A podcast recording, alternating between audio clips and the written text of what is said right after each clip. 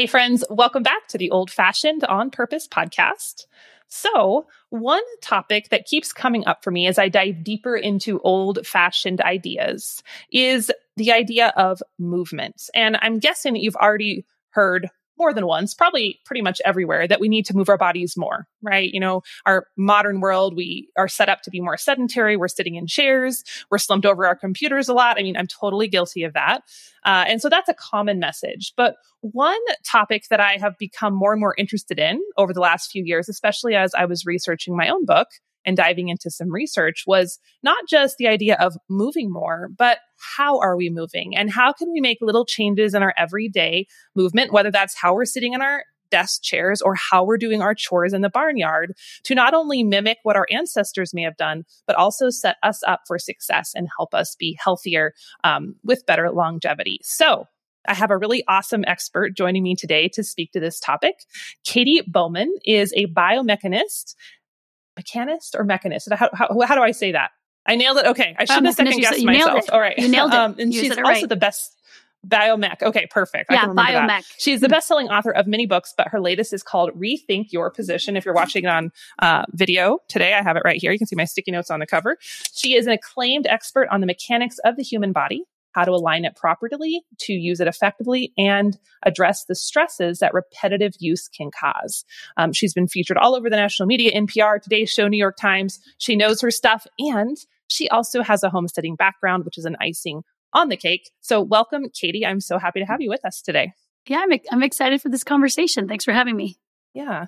So it's, I, I really think this idea of not just moving more, which I think moving more is good, but moving better is something that's really interesting to me. You know, if I can just be more efficient in the middle of my busy life and just make little tweaks, I think that's really attractive. So, I guess to kind of kick off this conversation, can you give us maybe a little bit of a brief history of kind of the progression over the last century or so of how we've become so sedentary and some of those effects that we might not realize that has on well, us. Well, we can go, yeah, we can go back. You can look at the human timeline and see that overall there's just a decrease in human movement and, you know, humans were once much more migratory and, and even, um, we could say the last hundred years, obviously our lifestyles now are completely different than our grandparents and our great grandparents. But it was really like, I, I think of the timeline in terms of when I'm looking at where did the movement go?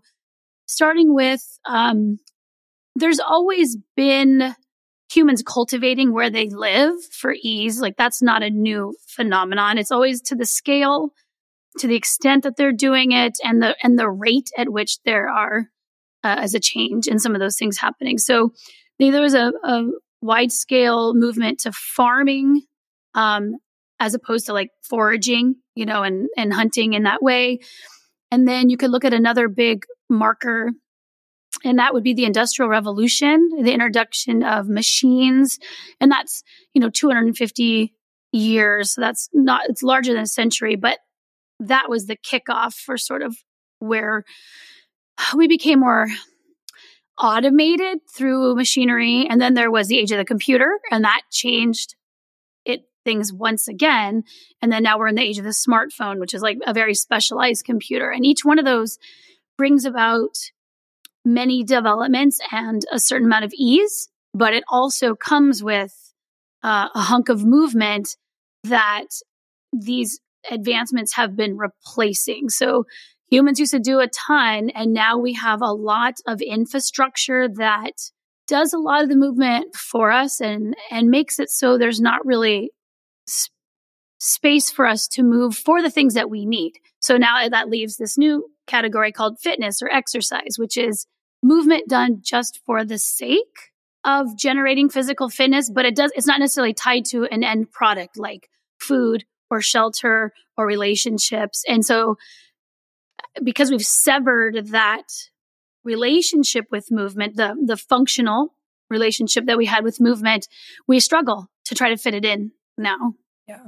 I think that functional piece is so applicable to I know our life as, as homesteaders and um, not professional farmers, but just doing our chores and taking care of the animals. Uh, I I also work out in the gym, but I also I love even more the days when I'm planting a garden or cultivating and I'm getting my workout in and I'm outside. It just is like the the best of all the worlds. And so so it was more of a a progression of kind of layering on this change in how we're moving versus one big domino over the years? Yeah, I mean, it's definitely been, it's just subtle changes. Like you can see, I mean, we just lived through uh, a natural phenomenon. You have this, you know, you have a pandemic that happens, and even that altered our movement in the last few years. Everyone's sort of, it, it's a disruption. And so humanity is just full of these things that happen to the collection, maybe not everyone entirely around the globe, but but large swaths of people. And then there are habits that arise from that, or adaptations, or new changes in technology, um, and then that changes society. And so, yeah, it's it's just been gradual. Although I would say that the last hundred years, probably since since the car mm. and the computer age, has very much um, accelerated that that rate that we are seeing movement retreat from the li- the daily lives of of humans. And we are starting to see that spread around the globe now. It's not necessarily uh, a North American phenomenon. It's a it's a global phenomenon. Yeah. What are some of the effects that people might be feeling? Maybe they don't even realize what it's tied to, but what are some of the biggest side effects of our, our sedentary culture, or maybe just how we're sitting on our computers or being on our phones? What are you seeing related to that? Oh, I mean, my gosh, it's it's it's everything. Like I don't think you can really subtract sedentary from our physical yeah. experiences. Like, you know, like it's in the same way that it's really hard to pull out symptoms of malnourishment. There are just certain diseases that arise in the absence of certain nutrients, and movement is a nutrient. And more specifically, movement, you don't just need movement calories, right? That would be like mm-hmm. move more. We all we know that like get more movement calories, your movement starved. That's not really nuanced enough because because many people listening to this, I imagine if they're homesteading, actually move quite a bit more than the average person with a desk job or only a desk job. And so one of the reasons I like to really be specific is there are plenty of people left who labor for a living, whether they're homesteading or they have other jobs that are physical, but they still don't feel um, good in their bodies because the movements that we do tend to be pretty specialized and humans in, are generalists. So there's like a, there's a, there's a spectrum of movement you would get throughout the day if we went looked back at that hunter gatherer population and it's, you know, longer distance walking and it's carrying heavy things and it is, um, bending over, but it's also in the context of when you like not having chairs and not having furniture. So ground dwelling in general, sleeping low to the ground. And so we're just more physically robust when you have that diversity of movement. But the way we look at it, movement now is like, I get movement all day, but it's a lot of bending over and like poking things yeah. in the ground, right? So it's a high volume of movement, lots of movement calories, but the movement nutrient range is pretty narrow. It's like eating the same food again and again and again. So we need to think both um, about the idea of movement calories, but also the idea of movement vitamins to make sure that our movement vitamins um, are distributed well throughout our body. And so that's that's that's um that's the piece I like to bring to it because what you're asking before, what could people expect? So many different things can relate to the movements that we're missing. And so I'll just give you kind of a, a, a, a strange outlier, which would be the idea of the muscles in our face and our jaw for chewing our food as we go to a highly processed food. And I don't only mean like processed chemically, I mean processed mm. mechanically. The fact that we're drinking, you know, a lot of of our calories. We're no longer masticating or chewing our food. Um, and so one of the things I like to pull out is now they're really looking at the relationship between mastication function and cognition, wow. brain health. Because chewing, it turns out, pushes blood up to the brain. And so it's like no one would put that in the fitness or exercise or movement category or even the sedentary. Like we don't think of our, us having sedentary jaws, but the fact of the matter is we do. Like we're so sedentary. The sedentarism is permeating uh, our culture in a way that we can't even see where it's missing. So it can be really anything, anything that you're having in your physical experience is influenced by the sedentary container. Um, or we could also say the super specialized movement container. And that goes for repetitive labor, also goes for athletes, athletes who get a high volume, but it's the same same movement vitamin again and again and again. you do the same mode of exercise when you do go to the gym. Um, and so it's not, you end up with like, man, I, I feel like I'm getting my movement requirements, but this thing is hurting. I have this repetitive injury. I've got this problem. And so just understanding ourselves as not machines, that's too yeah. mechanistic, but we operate under a lot of the same principles that machines do, only we get to regenerate based on that input where a machine doesn't. It just wears down. We tend to beef up in the areas that we use a lot and then everything around those areas can atrophy, but that causes its own problem because when you have something really strong next to something really weak, it also becomes a, an area for breaking away or potential injury, which is another reason why we want to diversify um, our movement throughout our bodies. Wow, that so much to unpack there. That is, I, I, don't even know where to start. So so good. The first thing I love what you said about movement calories versus movement nutrition. Nutrition. As soon as you said that, I got the mental image. So that is gold. Um, which I think, yeah, I know I have in the past in different areas been definitely more focused on just the calories versus the quality of the movement. So that's really sure. helpful to think about that in that way.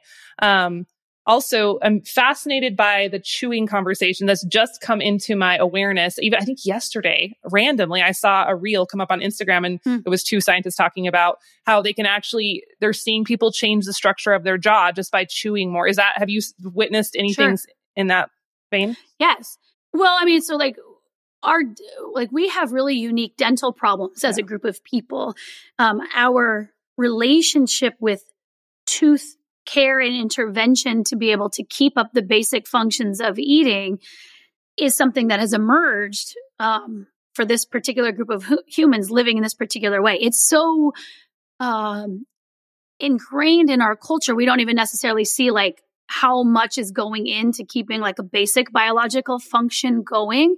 But yes, we are missing the we are missing mouth face exercise, and mm. it's really can even starting from just the transition away from being um, a a a breast or nursing delivery system for milk you know for for yeah. mammals like being mammalian um, there's a there's a purpose to that and uh, fully acknowledging that people have issues that can come up that make that challenging and it's not to make anyone feel bad about breastfeeding but it's to say like these things that have been with us as humans for a long period of time serve greater purposes than just delivering milk. So in this case, it's like the first workout um, program for the mouth and for the jaw. And we come in and it's not like that. It's like forming the bones, it's forming the skull, it's forming the other tissues. Um, and so whenever we, I mean, humans have moved away from many things that humans have done for a long time. And then there are technologies that come in that stand in for it. And then we just sort of go on as um, a society or as a culture. But our our infrastructure is getting larger and larger to, because it's replacing so many of those pieces. And so a lot of times this, the solution in this case, you know, is just the idea of like, hey, chew more of your food, pick more literally whole foods, you know, go for those jerkies or just, or think about simply that your jaws um, have muscles too and look at and look at your plate as as its training program and be like oh I, I guess i did move to sort of soft pureed finely cut always grated you know no longer just reaching for the whole apple and yeah.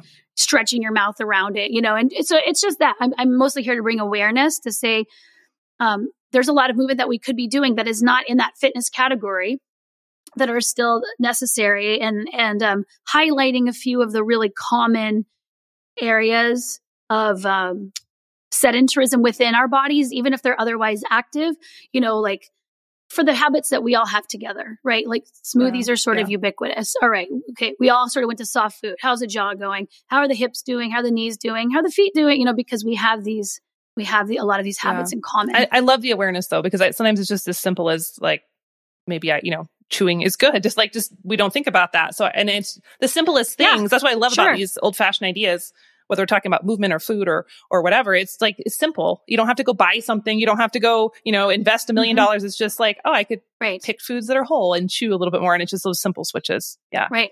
You don't have to get the mouth exercise. I did see that. Thing. Yeah. Like we're really good at. well, and yeah. that's why. So that's emerged as as where people are going like, oh, like we've got so it's like a treadmill for your mouth, but it's like, or you don't have to buy the thing. You can be more minimalist about it. You can be more lifestyle oriented because it turns out that that whole food choice does more than just exercise your jaw. It's also better for you dietarily, nutrition wise. You know, it's it's not a piece of garbage. You know, it has less manufacturing. Yes. Like there's all these reasons we're picking the simple thing. Actually, is not the minimal thing at all. It's the way to maximize. You know, your values are the things mm, that you're well after. Said. I like that. What have we left behind in our race towards progress? That's the question that I set out to answer in my latest book, Old Fashioned on Purpose. It's no secret to people like you and I that something is rippling through humanity at the moment. More and more people are feeling pulled and called to cast aside the baggage of modern life in favor of something more meaningful. To me, an old fashioned on purpose life is an awakening. It's a remembering. It's a returning to what matters. And it's available to everyone, whether you have a homestead or not.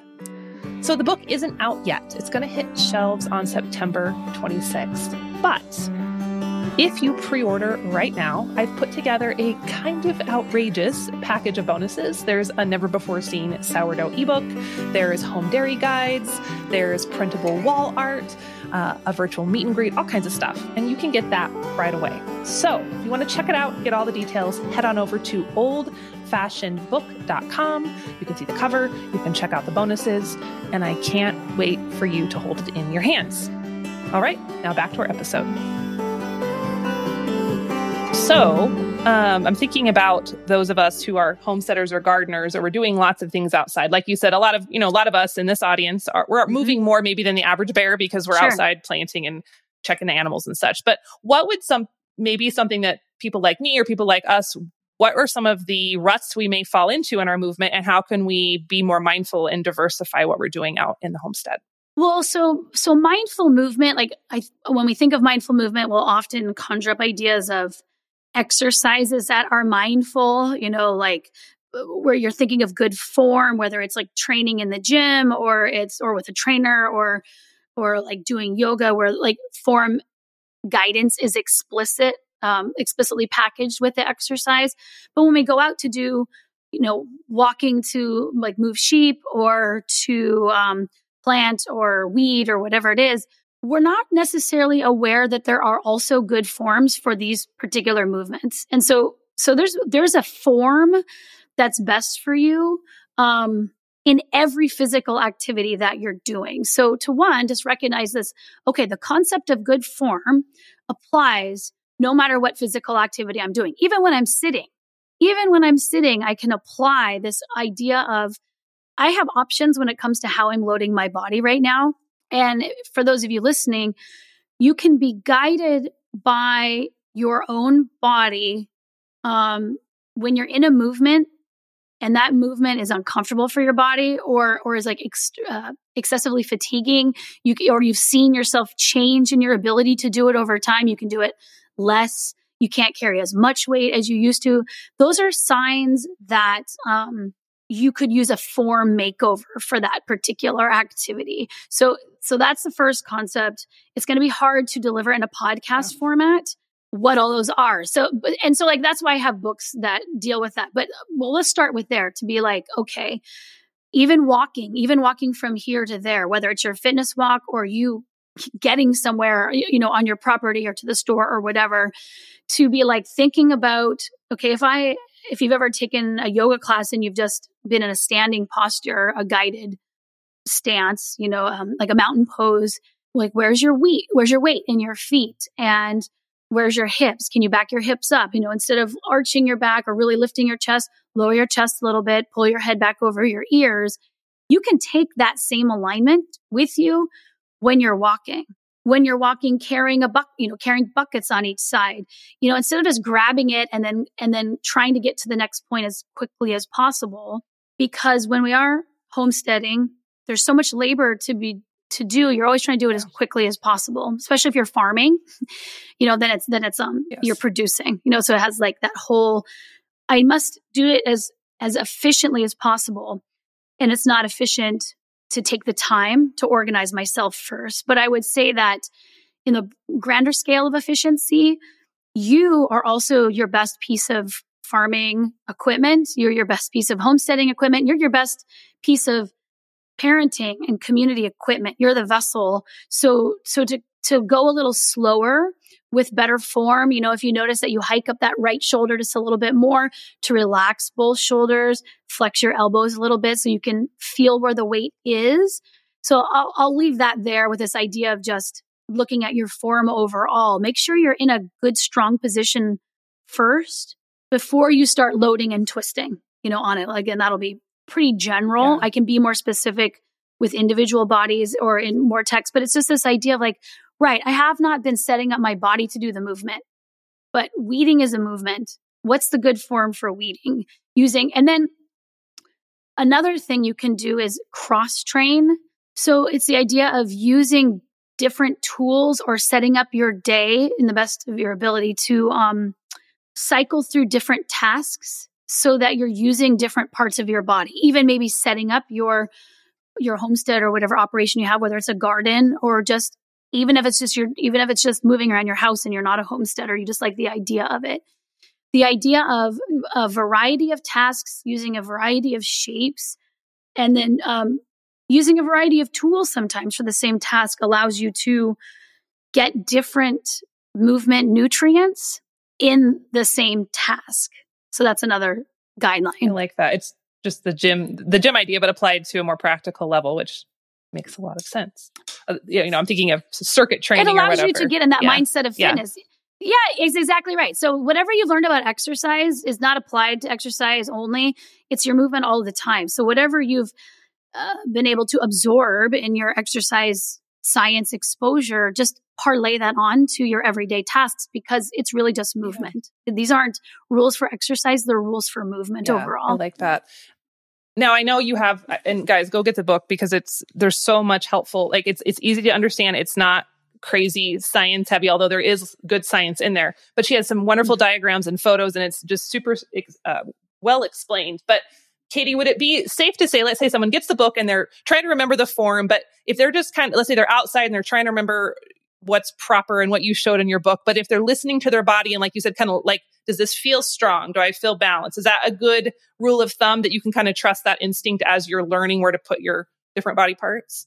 Well, when you're first when you're first starting, I mean, it, it is a general guideline to use, even if you didn't read any books, you know, and, and we're going to take that next step is just to like bending over is a big one. Mm-hmm. Bending over and twisting for people, that's going to be one of the most vulnerable positions of your spine. And we tend to be pretty thoughtless before we pick up the heavy thing or the, a lot of injuries come from bending over to grab and then slide or twist. So imagine like a really heavy, um, pot that you have that's full of dirt and plants and water, you know, very heavy and you grab and twist it or you pick up a bag that you want to add in a pause before you do that. So like you don't even need any more specifics than that, but just first add a pause before you do anything where you're adding a significant load to your body or pulling or pushing because again the spine can be pretty vulnerable.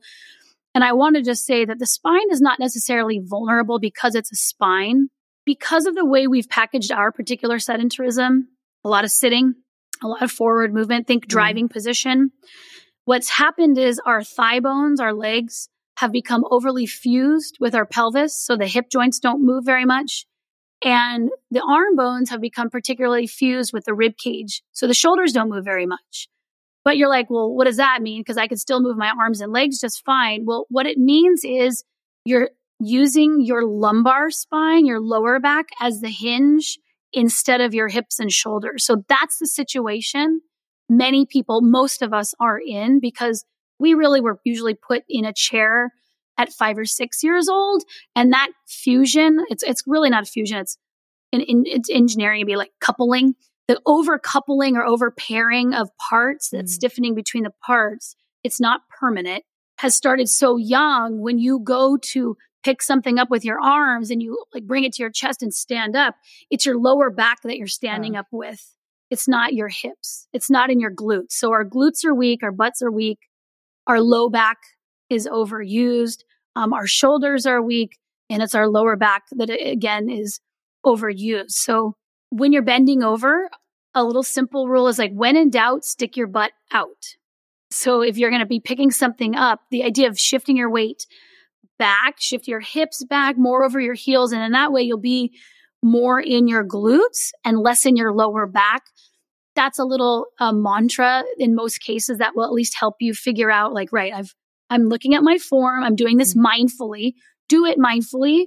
Um, no matter the form, even if you took exactly the form that you have by paying attention and going slowly, at least you can catch yourself when something isn't working as opposed to being sort of mindless while you're picking something up and then just going too fast and too hard and too sloppy and then er, you get that little problem you know in your back or that knocks you out for yeah. a week or okay, two that makes sense that's interesting about the fusing i've i've never thought about it like that but it makes a lot of sense that's what yeah. tight hips are, right? Like when when people say I have an anterior tilt or they're post, you know, like it means that their hip joint and their pelvis aren't free to articulate from each other. There's a there's a relationship in there that's like chair baggage. Like you get out of the chair, but you're not really getting all the way out of the chair. You do it so often, it's sort of yeah. Settled into your body, and so we want to be able to remove some of that that um, adaptation that we have gotten to that environment, and that's mm-hmm. what stretches are, right? That's what corrective exercises are. Is they're going in and saying you're walking a lot of steps, but your hips aren't really participating in many of those steps. So, so you, your movement calories are up, but it's really poor in vitamin hip extension. So the hips aren't extending, and that's what you want to see in walking. So I want you to maybe bring your steps per day down a little bit and focus maybe on hip extension, and then you put the two back okay. together again. Okay. Um, you brought up sitting, which I think is such a big topic because we all spend so much time sitting. I mean, I'm a homesteader, but even I'm in the office uh, on some days more than I'd like to be. And I try to mix it up, but I'm still, you know, there's some days sure. I just need six hours on the computer. And so here I am. And so, um, for those of us who are finding ourselves in office situations or in chair situations, what are some things we can do to help with that? Create um, a flexible work space that allows you to um, vary up your position because what we really have to do is usually be in place our eyes are on a computer, our hands are on a computer, but our butt doesn't have to be in a seat. It doesn't mean that we can't be fidgeting and, and moving. So it doesn't mean that you have to be mm. still. Um, so, so, um, create at least two different ways to position yourself when you're working. So that could, for me, that can be, um, uh, you know, I have the ability to like flip up a crate or to stack books so I can have a standing workstation when I want to. I also have a couple things that I put under my feet so I can be stretching my lower leg, especially when I'm at the standing workstation. And, and then I have a traditional height. And then I have an exercise ball, which allows just a little bit more movement. And then I have what I like the best, which I really need the most, is a low workstation. And that's moving something to where I'm sitting on the floor. And in that mm. position, I can be sitting cross legged or my knees to the right side or the, the left side. And then I'm getting those hip stretches in. And that's, again, that's, that's mimicking our anatomy's need to really be sitting more on the ground and then in the chair. You know, the, the shape of the anatomy really indicates how how the floor and the hips have been in relationship for a long time. And again, it's only recently in that last hundred years we're like everybody off the floor and never go there Seriously, again. Yeah. And so exercise class right. And then it's like it wouldn't occur to people that they could get on their own floors, but they would go to a class just about basically getting yeah. on the floor to stretch things on the floor. And it's like you can do that while you're watching Netflix. Like it does not have to be in a low tech scenario, it can be in a very functional um, way that you introduce these things that our body needs, but in the modern yeah. context. It's funny how even in, in, groups, social settings, it's almost like taboo to sit on the floor. Like if, you know, there's not enough chairs and someone's like, oh, I'll just, I'll just sit here on the floor. Everyone's like, no, no, no, no, no, don't do that. And like, no, it's okay. It's fine. It's fine. Yeah, it's not weird. sure. so, sure. Yeah. It's interesting. Yeah. Uh, definitely creating a, a cultural shift in your community is really you know, great. You know, putting out blankets and and just saying it's or even letting people know it's like it's gonna be a floor sitting gathering or we'll have some low stools and and just even like if you don't want to go to the floor, simply not going to the same height. So chairs are also pretty uniform in their height. So adding things like stumps and stools and just a little bit shorter than you're used to sitting is going to start giving you more hip and knee and ankle movement just by getting up and down out of the lower yeah. chair. Good tips. Okay. Um, just to back up a little bit, you, I love I, just still thinking about this movement nutrient concept. And you were talking about like, you know, in, in the garden, making kind of our circuit training idea. Can you I hope I'm explaining this right or asking this correctly. What are some of the movement nutrients, mm. for lack of like, I hope I'm saying that properly, that we could incorporate? So let's say I'm in the garden, I'm planting, so I'm bending over, bending over. That's one nutrient. What's another? What are some other ways we could think of the nutrients or other categories? Well, in the broadest sense, yes. The categories that I have for human movements, and that that really, um, you know, is coming from this book that I wrote, "Move Your DNA." If you're looking at our lineage of humans and our anatomy, so walking a lot is a that's a that's like um, mm-hmm. a macronutrient. Like so, there's macronutrients and micronutrients. Macronutrients for food or protein, fat, carbohydrates, and then micronutrients would be the vitamin and minerals. So if you look at the macronutrients for humans, we sort of have one in fitness that would be like make sure you get cardio, yeah. make sure you get strength, make sure you get flexibility. Um, I would say that those are one way of looking at macronutrients to be a little bit more specific and helpful to get the distribution of your body parts. I would say the macronutrients, in, from my perspective, look more like, um, again, walking. Humans do a lot of different movements, but walking um, is the most volumic of us as a species. Like a, a tremendous portion of our day is filled with steps that take us from one place to another place. Um, we are also carrying, we're a carrying species. Um, so the fact that a lot of our steps would be done under some sort of load, you know, we we have this tremendous capability, um, and even when we look at populations that are that still subsist on hunter gathering strategies now, it's and and they have become sort of the iconic why are these people mm-hmm. so healthy you know outside of um, diseases that are still prevalent you know mostly um, environmental exposure stuff they're they're like cardiovascular health like the things that are mo- that we're most susceptible to are not prevalent there so um, walking a lot and carrying of carrying in a variety of ways so we tend to like load our axial spine, like throw something on our back. But the idea of like carrying in different arms and carrying some things on the right and then more passes on the left. Not everything has to be symmetrical in the moment. Um, ground sitting is its own um, category of movement because again, it would be volumic. You would just be down there quite a lot. Even if you're squatting down there and not completely on the ground, the fact that you weren't you're taking your rest, but in a way that invoked lots of different shapes for your knees and hips and core and use of your core. It's called active sitting. Um, pretty volumic category.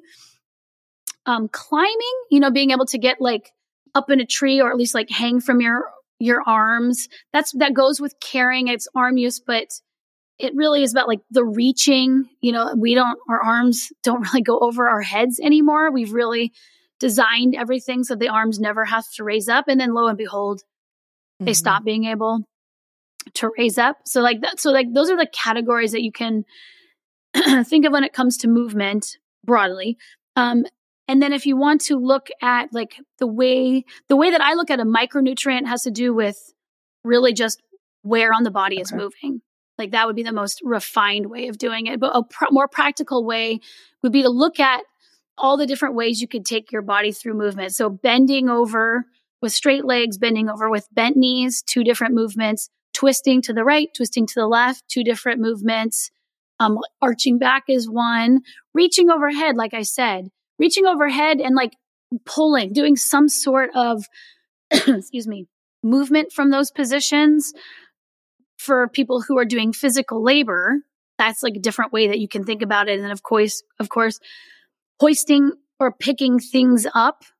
Now you're going to blend some of those positions, um, carrying, you know, holding things on the right, holding things on the left. So that's in general, like that's the way to think about it is like, what are the shapes that I am using? What, what are the shapes I'm putting my body in on a daily basis? Like, could you answer for yourself? What five positions mm-hmm. am I in most?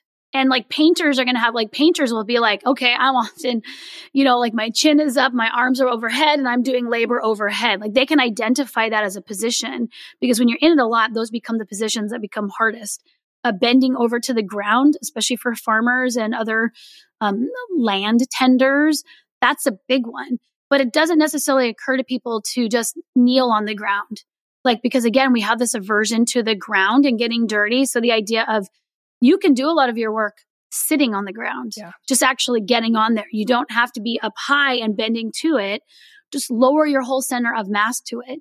But then they'll be like, well, I can't sit on my knees. It's like, okay, well, then now you've identified part of your body that needs to be addressed because you not being able to sit on your knees is why you have to always flex forward to the detriment of your back. So, so by answering these questions yourself uh, to the listener, that's how you begin to build a program for like, oh, these are the sedentary parts of my body. Even though I'm otherwise active, my knees are sedentary. My left ankle is sedentary. My right shoulder is sedentary. My jaws are sedentary. And you can start putting together a puzzle of going, like, like looking at yourself like mm. a garden. I got a lot of weed clumps. These aren't being, this land over here is like not being fertilized well. The, the, water is not being directed in this way. And so when you look at yourself, like you look at a landscape with that same idea of wanting to maximize the fertility or the production of land, that's all you're asking to do for yourself too. Is like, I want all of me to sort of like be blossoming sort of at the same time and moving forward in time as a single unit versus leaving a portion of my own landscape yes. behind, right? Yes. Because it's hard. We live in a very fast life. And it's like, I still got to do all these other things. Okay, if my left shoulder can't deal with it, then I can just do twice with my right shoulder. And you can. It's what makes humans, because yeah. we're generalists, so successful on the land overall as a species. But individually, if you we also want the individuals to flourish so it's this idea of putting that same eye to yourself and and and um, dealing with those pieces, dealing with the, the that piece of farming equipment that you haven't been oiling, that you haven't been, or that animal on your farm. Like yeah. I can just keep yeah, going with my metaphor. I love it. You get it. Yeah. Like, that's what I'm trying to say. Um, it just reminds me so much as we just look backwards and peel back the layers of modern culture, whether we're talking food or I just, I love when you're speaking to the idea of generalist versus specialist. It just reminds me of Wendell Berry's writings and him, ta- he talks about the same thing and it, and how mm. it applies to movement. We need variety and diversity. We need variety and diversity in our food. Our gardens need variety and diversity. We need variety and diversity in our skill sets. And it just, I love how it's all echoing and rhyming. Um, it's just, it's it's really just neat to see it come together. Mm-hmm. Yeah. Now I know when I was flipping through your book because I haven't read it yet. I just started. I started recently, but I haven't got through all of it because I just got it in the mail. You mentioned something about movement permaculture, and I it caught my eye, of course, because that's speaking my language. Um, was that kind of the, the idea that you just explained to us, or was that a different concept? I just wanted to ask you about it because it. I thought it was a neat idea. That's a different concept. I mean, that's an element of it. I kind of gave the, some of the practical application of it. Um, but movement permaculture is the, the idea of stacking the movement back into our life. So there's another book for that, which is uh, Grow Wild and Movement Matters too. And, and, um, these are big ideas. So yes. they just need lots of books. and it's the idea that, um, what's, I mean, I don't have to, everyone here listening probably knows what mm-hmm. permaculture is, but what there's an efficiency to nature where men, many things are happening in a moment of time. It's a way of looking at the density of things happening in a period of time. Because we've separated movement out, like movement has always been the spine or the backbone of of culture of societies. And then I I would say my friend um, Philip Brass would say it's also food. And of course, mm-hmm. movement and food have never been able to be separated. Right. They are the same, they are the same pursuit. They've always been the same pursuit. Only recently have we peeled movement away from food? Have we peeled movement away from shelter? Have we peeled movement away from celebration? We've peeled it away from community. We've peeled it away from parenting. We've peeled it away from everything. But yet, as you said it early in the beginning, of this show, everyone knows they need to move and move more. So what do you do when you've peeled it away from every other functional task that needs to happen is now all of the things, all of our needs that we have are met in series, one after the other. And again, Grow Wild is the book to dig into this the most because I actually have the charts of like, here are our needs. They are all the same, right? It's sleep and food and movement and community, relationships, education, work, yeah. right? They're, they're pretty standard um, across the human board. And, um, all of them used to sort of happen all at the same time there wasn't this idea of now I go to work and now I'm on parent duty and like now it's time for dinner and this is what I'm what I'm thinking about food. They all happened in a stacked fashion. So a movement permaculture is the idea of instead of trying to get your movement needs met in series, that 30 minutes, that 60 minutes, and then oh my you know my kids need to move i mean i'm a parent not everyone's a parent but like that's also a thing that we struggle with now especially in this new this novel environment of tech rich distractive rich entertainment rich landscape that you can't really escape um, with children is like we still need to be dealing with their physical bodies even though their mental body is completely absorbed in elsewhere and it's just yeah. too overwhelming so it's like we're going to stack it you're going to look for tasks, single tasks that stack all those functions. So in a single period of time, you are outside and getting your nature exposure. You are learning about food production. Um, you're passing that on to the next generation. You're being informed by the generation above you. You are also contributing to the calories that that are essential for all of this to um, happen.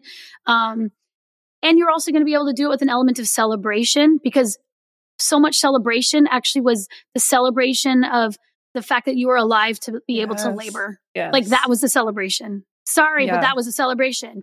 Um, we made it yep. and we get to do it again. And so we've got all these celebratory traditions without recognizing that at their root is this um, celebration of of of life and ab- and abundance because that's not always the case and certainly um, labor is rife with problems um, but also i believe that the solution is us uptaking more of our labor and seeing and seeing and taking it with gratitude yeah. you know um, yeah. because that is for me that is for, for me that is what i've seen as the way out of a lot of problems for a lot of people but it starts with this reframe. Um, so that's what movement culture, sorry, no, long, long answer. Movement culture is how to layer them all back together again. So one, you're doing, you're doing fewer tasks, less countable tasks, fewer countable tasks, but you're getting more done in the same period of time, which is what permaculture is trying to mimic. How can I, how can I manage this less and do less input by my main input being um, picking the perfect way of organizing this so nature just doing its thing meets its needs. Because right now, society is, has, is failing to meet most people's needs. It's meeting all of the wants, and the needs are falling by the wayside. And we are all struggling in a variety of ways, in a variety of ways that relate to our health.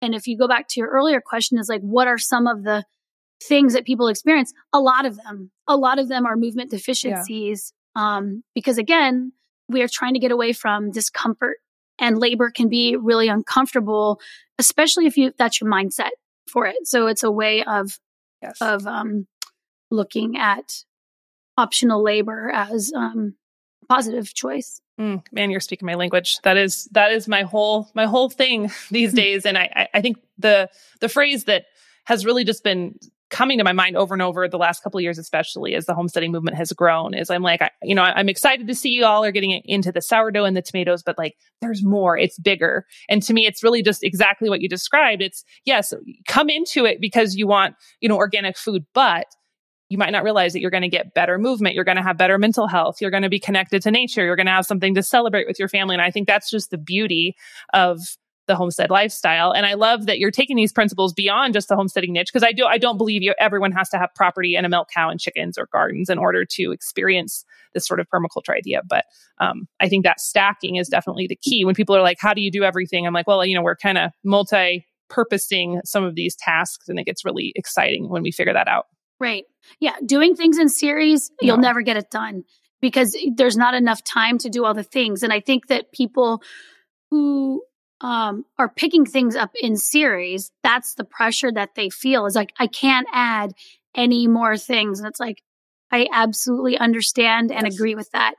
We need fewer things that are, we need a more nutrient dense yeah. life we need periods of time that are more nutrient dense that are meeting yeah. our needs. Oh man, you have so many quotable things. I am just writing all these. I'm like these are tweets, man. These are so good. so, um, oh my goodness. So we're we're running up on time, and I know you have a busy schedule. So as we we put a, a bow on this, can you give us a quick rundown of your books? I know you have many, and maybe point my audience kind of with your knowledge of what they're into in their mindset, which ones should they start with mm-hmm. first? Well, oh my gosh. Sorry. Like, Hard which question. of your children are your favorite? I, I, know. And I only have two. Yeah. yeah, yeah. And I have like nine yes. books. Okay. So, uh, okay. The, the library that I think would probably be uh, like to cover the ideas that we talked about would be rethink your position, grow wild, move your DNA and okay. movement matters. So those are four that would be, they're, they're a library that is addressing your physical body. So that's in there of like, what do I start doing for my physical body? Um, and then it also um, helps that transition of celebrating labor and seeing seeing what's happened. Like, what are the other societal issues that come with outsourcing our labor to other people who don't have the choice to take it or not to, to machines? And like, how are how are we part of it? And like, and not in a judgmental way, but just in this idea of noticing becoming mindful to it. Like these are complex problems that don't have fast solutions, but you can't solve anything that you um, mm. haven't seen, that you're unaware of. So this is like this idea of um, we're making movement choices all the time, but most of them were handed down to us, and we didn't know that there were other ways. Um, Grow Wild is Grow Wild is, I would say, my most beautiful book, and and it's it's geared for anyone creating space for children. It doesn't have to be parents, but it can be allo parents, um, anyone interested in their own development, and then also just uh, anyone. I mean, we all are creating space for children, um, whether you have children or yeah. not. You know, that can go for doctors' offices, teachers, um, any health professional that is creating a space for children and, and putting on whether whether we realize realize it or not, like biases and rules about not moving that we're not even like we're totally off of our radar. And then Move Your DNA is about movement science. It's really talking about that movement, while we talk about it as a whole body phenomenon, calories, mm-hmm, right? Yes. Calories, just movement calories, just do it, do it for so many minutes, do it for so many steps, like really sort of like clunky, blunt measuring tools that really movement is happening on a cellular level and and not of our cell not all of our cells are being moved and so it, it just helps uh, understand this concept of load and and and also that's talking about the his, history of time of humans yeah. that's that's like the book that really gets into why we would want to use sort of a hunter gatherer model for understanding like society has changed um, much faster than our bodies could ever possibly keep up with. And and that we're just in a mismatch situation. And so no you do not have to go back to I, we need another word. Like we keep wanting to say yeah. like go back. Right. but it's not about that. It's really movement yes. is the way forward. Movement is how you go forward. Movement is how you go forward. You're yeah. not going back with movement. Movement is here to stay. It is it is what life is i mean animals are anime yes. animated that's where the word comes from it is um, like that's what sets us apart from plants which are also alive but um and they also move frankly, but their movement is such, on such a different scale that it's not detectable as it is in animals. And that's, um, yeah, so that that series would just you could pick, you know, if you're like interested in your own body, you could go through think your position. If you're interested in just movement science, move your DNA. If you really want to stack your life, movement, permaculture, it's like full color and breaks down our lives into a mm. series of containers that you consider stacking from how you get dressed into clothes that do or do not um, encourage movement to that celebration yeah. piece, which is my favorite chapter.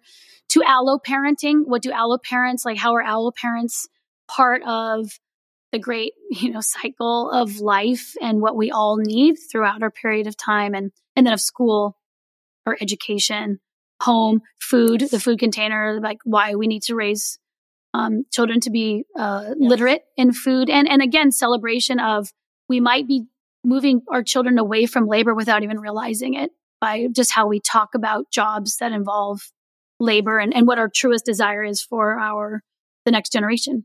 Yeah. Oh man. I'm gonna okay, I'm gonna go we're gonna go buy some books we get off the call. Um and just I want to encourage you guys listening. I was so impressed with Rethink Your Position, which is the one I have right now. It, Katy's one of us. I just want to say, like, it, it's accessible and it's it's just mm-hmm. easy to read and to digest. So uh, you won't be disappointed, and it's a great addition to your homestead journey. And then, Katy, where can folks connect with you online if they want to follow along with what you're doing?